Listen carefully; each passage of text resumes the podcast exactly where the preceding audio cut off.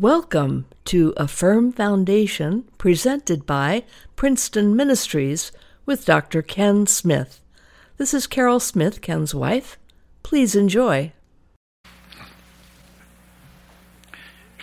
Only three months had passed since the Jewish people were taken out of the land of Egypt and now are in the land of the deserts. And in the wilderness, only three months having passed, God, having shown them his mighty hand as they had crossed the Red Sea, God who now has brought them to Mount Sinai.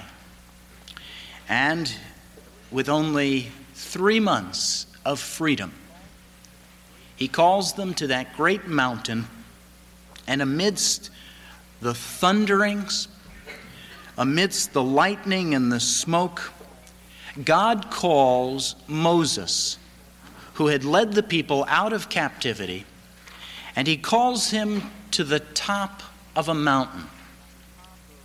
And on the top of Mount Sinai, God, the creator of the universe, descended on that mountain.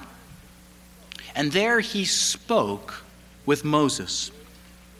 And he gave to Moses, while he stood on holy ground, two tablets. Those tablets would be known by the ten laws, the ten words, the ten commandments, and was probably the greatest event to occur in mankind to that date. As God spoke to Moses, he said, I am the Lord thy God, which has brought you out of the land of Egypt, out of the house of bondage. Thou shalt not have any gods before me. Now, you would think that the people, knowing that God was speaking, would be intrigued to know exactly what God's instruction would be. Wouldn't you think there would be a drawing closer? Let's make sure that we hear.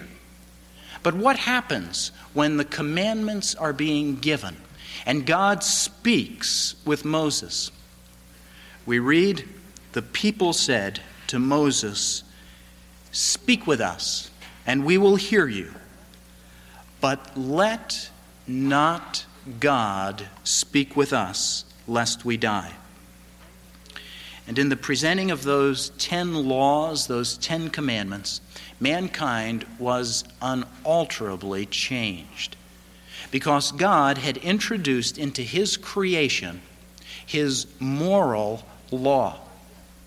And never again would mankind be free to say, I don't know what you expect. Never again would mankind have the freedom to say, I wander through life with no direction, with no understanding of that which is right and that which is wrong. As a matter of fact, God goes on to say that He takes those commandments and He has placed them not only on the tablets which Moses brought down from the mountain, but that He has placed them on the hearts of all of his creatures. That you and I know deep inside those things that are right, those things that are wrong. And they all go back to that common source of these Ten Commandments, ten words, ten laws of God. Yet we seem to live in a generation where seldom is any mention made of these commandments. I remember not that long ago in public school seeing posted on the school wall the Ten Commandments. And as I would go from class to class in public school, without ever any commentary, there would be before my eye a reminder of that moral law of God. Today, of course, that does not exist in our schools. And where the law of God has been removed, there fills in that void anarchy and confusion about that which is right and wrong. But we might think that we live in a day that is devoid of teaching on the Ten Commandments. But this has been true of other generations. I was surprised as I looked through the 2,500 sermons that were preached by Charles Haddon Spurgeon, who was one of the greatest preachers of the 19th century. As he would speak, some 10,000 people would come to hear him teach from God's Word. And in the index of those 2,500 sermons, there was not one text taken from Exodus chapter 20 of the Ten Commandments. We live in a day that many people refer to as the last days. There are many in the Christian church who believe that we are right at the edge of the end of mankind. And in the scripture, that is referred to by a Greek word, anomomia, which means lawlessness. What will be one of the great marks of the last days? The scriptures say lawlessness. There will be an ignorance of God's commands. There will be a rebellion against the things that God teaches. And in these next moments, as we think about the place of the Ten Commandments in our lives today, it might be for you a litmus test. Are you interested at all in the law of God? Are you intrigued at all by the place of the Ten Commandments in your life? If you say, Why, that has absolutely no interest to me then I would encourage you to look very closely at your life spiritually, that you would look more closely at the claims of Jesus Christ. Because until Christ comes into a life and begins to breathe upon it his forgiveness and changes a heart and a mind, the law of God will be of little interest to you. And it becomes for you an indicator that if things do not change, as you would someday stand before this living God who would declare to you that his truth is ever with him, that it is eternal, and it will be by that standard that he will measure us. It's tragic, too, that within the church there seems to be so little said about the Ten Commandments. And I believe that it is important for Christians in these last days, these days that seem to be marked by lawlessness, that we would understand the law of God and its place in our lives. You know, years after the Ten Commandments were written, Buddha wrote his own Ten Commandments, Ten Laws and at first they sound strikingly similar. The laws of Buddha number one, not to kill. Number two, not to steal. Number three, not to commit adultery. Number four, not to lie. Number five, not to get drunk. Number six, to abstain from unseasonable meals. Number seven, to abstain from public spectacles. Number eight, to abstain from expensive dresses. Number nine, not to have a large bed. Number 10, not to receive silver or gold. Isn't it interesting as the centuries roll along how man would seek to dilute that which was given by God to Moses? When he would say, Thou shalt not have any gods before me, thou shalt not make unto thee any graven image. Thou shalt not take the name of the Lord thy God in vain. Remember the Sabbath to keep it holy. Honor thy father and mother. Thou shalt not kill. Thou shalt not commit adultery. Thou shalt not steal. Thou shalt not bear false witness against thy neighbor. Thou shalt not covet. As we read the scripture, it is important for us to understand two great principles. One is the truth of the gospel that God has freely given to anyone who would receive the gift of free life through Jesus Christ the forgiveness of their sins. He is not willing that any should perish. And so, any who would confess with their mouth that Jesus is the Christ, the Son of the living God, any who would believe in their heart that he was raised again from the dead, then to you the promise has been given that eternal life is yours. And that is the great principle of the gospel of Christ.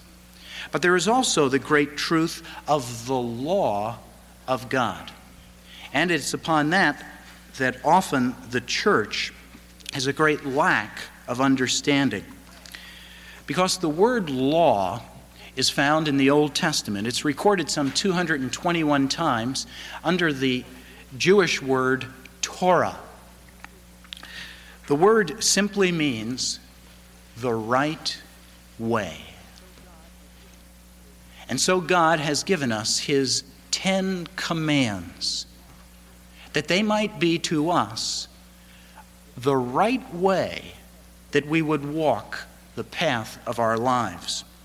And so, Psalm 1, verse 1 tells us that blessed is the man whose delight is in the law of the Lord, and on his law he meditates day and night. When was the last time that you meditated on the commandments of God day and night? Well, David did. And I think part of the difficulty for Christians to understand the place of the Ten Commandments is because as we read in the Old Testament, there were three different uses of the law. There were three different types of Torah. The first was civil law. These were the laws that were given by God for the instruction of the people of Israel. They lived in what was called a theocracy. They did not live in a democracy where people voted.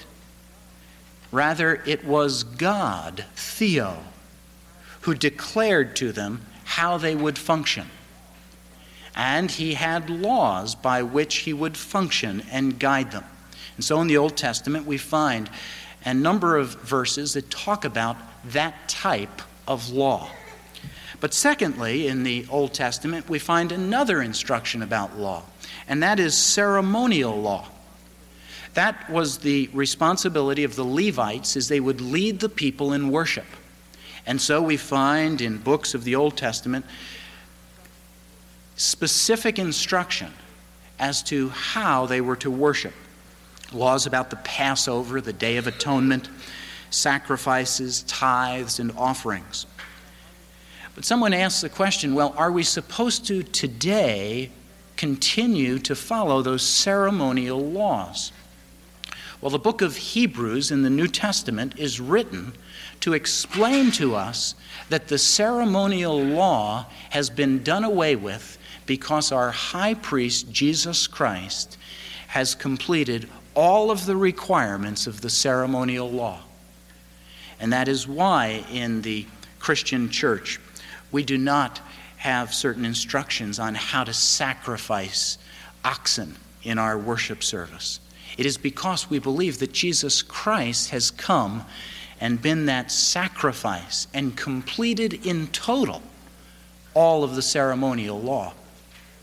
But there is a third area of law that is important, and I think specifically to Christians today, and that is the moral law. The moral law that was given by God to Moses in the form of the Ten Commandments. God gave his unchanging law for how man is to live in this world. And He is the same yesterday, today, and forever. And so the moral law still is part of the requirement of those who would live in this world. Now, the moral law has three purposes. The first is a civil function for a nation. If they are writing up a constitution, if they are trying to decide upon the law of the land, if they would take the Ten Commandments and begin to see those as the principles of God for right conduct, they would find that they would create wonderful laws that would be in harmony with God. Billy Graham has said almost every law today in America is based in some way on the Ten Commandments. Now, it's important to see that religious beliefs have shaped our law. And if you don't believe that, James Kennedy, pastor from Florida, says, then I would simply suggest to you to go to India and shoot a cow. Because in India, the taking of a Brahma cow is not only a civil offense, but it is primarily a religious offense. And so the laws of any nation are based upon the religious beliefs of that nation as they are breathed in to the civil law. But secondly, the Ten Commandments today have a purpose of condemning sin. Martin Luther said, The Ten Commandments are a whip that stings our backs and drives us to the cross for redemption. The book of Galatians, chapter 3, verse 23. Before your faith came, we were held prisoners by the law. So the law was put in charge to lead us to Christ. Why did God give those Ten Commandments? It was so that you and I might know what God expects of us, that we might understand when we have stepped off the path and we have displeased God. In ancient Rome, there was a person who was called an usher. An usher had the responsibility of escorting a child to school. He was a slave. Now, as he watched that child, he had no authority to control the child. He had no authority to punish the child or even to instruct the child. The usher had only one responsibility, and that was to go back to the parents to tell every time that the child disobeyed the parent's instruction. Now, the Ten Commandments act in a similar way for us today. They are like a whip that when we hear them, we are shocked and we know that we have broken the commandments. The Lord Jesus said, We have all broken the commandments every one of us. Now, the third use of the Ten Commandments is specifically for Christians. Those people who have already come to a place where they have known that they have broken the law of God. And when they heard the commandments of God, they shuddered in fear. They came to a place where they asked for forgiveness because they had broken the commandments of the Lord. But now they are of the household of faith. They are Christians. They trust in Jesus Christ. Of what place are the Ten Commandments in their life? Well, they become for Christians a guide for good living. They help us to know those areas where we need to ask for forgiveness they instruct us in the way that is right and pleasing to God. Some people say, but we are living in the age of grace. We have been freed from the law. The law has no place in the part of a Christian. Well, what did Jesus say about that? He said, Think not that I am come to destroy the law and the prophets. I came not to destroy, but to fulfill.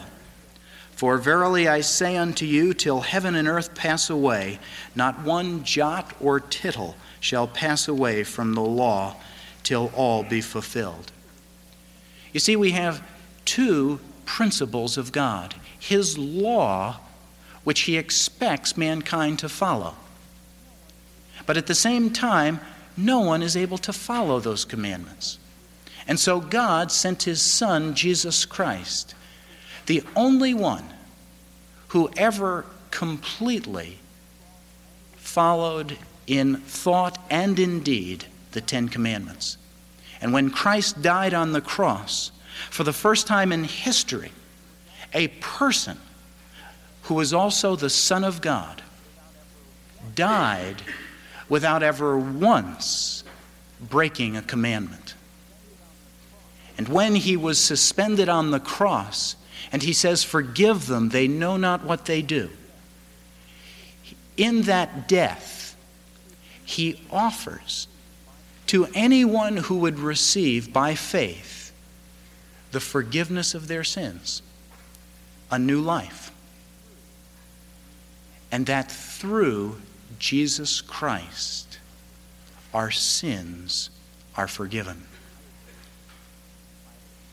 I was a pilot in the Air Force, and I remember there were always two principles that were at work. When the plane was on the ground, there was the law of gravitation. And as you sat, gravity held you to the ground. And there was nothing you could do to suspend yourself from that law except establish a greater law. And that is the law of aerodynamics. And so, as the throttle was given full power, and the plane began to move down that runway slowly and then ever faster until a moment occurred where the wheel no longer touched the ground. At that very moment, the law of gravity, which still existed, was overcome by a greater law, the law of aerodynamics, as that plane would begin to fly. Now, could the plane forget the law of gravity? No. You constantly were aware as you would approach what was referred to as a stall speed where you no longer were maintaining those aerodynamic principles that would keep you in the air. And then the law of gravity would take over and pull you to the ground. Well, as Christians, there are two laws that are at work in each of us. There is the principle of the law, the Ten Commandments that until we're a Christian, they drive us to see that we have not met the measure of what God expects for us. And so many people today try to suppress those commandments as though God never spoke on Mount Sinai. And yet I am intrigued when you ask people, How do you think you will get to heaven? Over and over, the answer is by the keeping of the commandments. Well, if God, right now, from his throne in heaven, were to lower into this auditorium a great scale, and on one side of the scale, in great weight, were the Ten Commandments, and then you were asked to stand on the other side of the scale that your life might balance those Ten Commandments. And here you stand. Would the scale tip at all? Would there be the slightest reality that your life has completely met the moral requirements that God said in the Ten Commandments? And if you say no, then there is one, Jesus Christ, who, when the weight of the law was presented on the world, Christ stood in the scale and he led a perfect life, and his life balanced perfectly the keeping of those commandments. And that today, anyone who would come to God and ask for forgiveness of sins is asking for the forgiveness of the breaking of the moral law of God. And that they are no longer trusting in that law, but they are now trusting in the law of grace. They are trusting that Jesus Christ died in their place and that Christ alone will balance the scale. There are some people who say today, love God and then do as you please. But Jesus Christ said, If you love me, keep my commandments. Let us pray. Our God and our Father, we come knowing that we have routinely broken your commandments in action and in thought. We thank you for Jesus Christ, who perfectly fulfilled your law. We thank you for Jesus, and that by faith we can be made new. We can be seen as righteous and good because of him. We pray that you would help each of us to continue to see that Christ Jesus has given that remedy to the law which so weighs us down and that Christ Jesus gives us freedom. We thank you in his name. Amen. Thank you for listening to A Firm Foundation presented by Princeton Ministries. This programming is supported by you, the listener.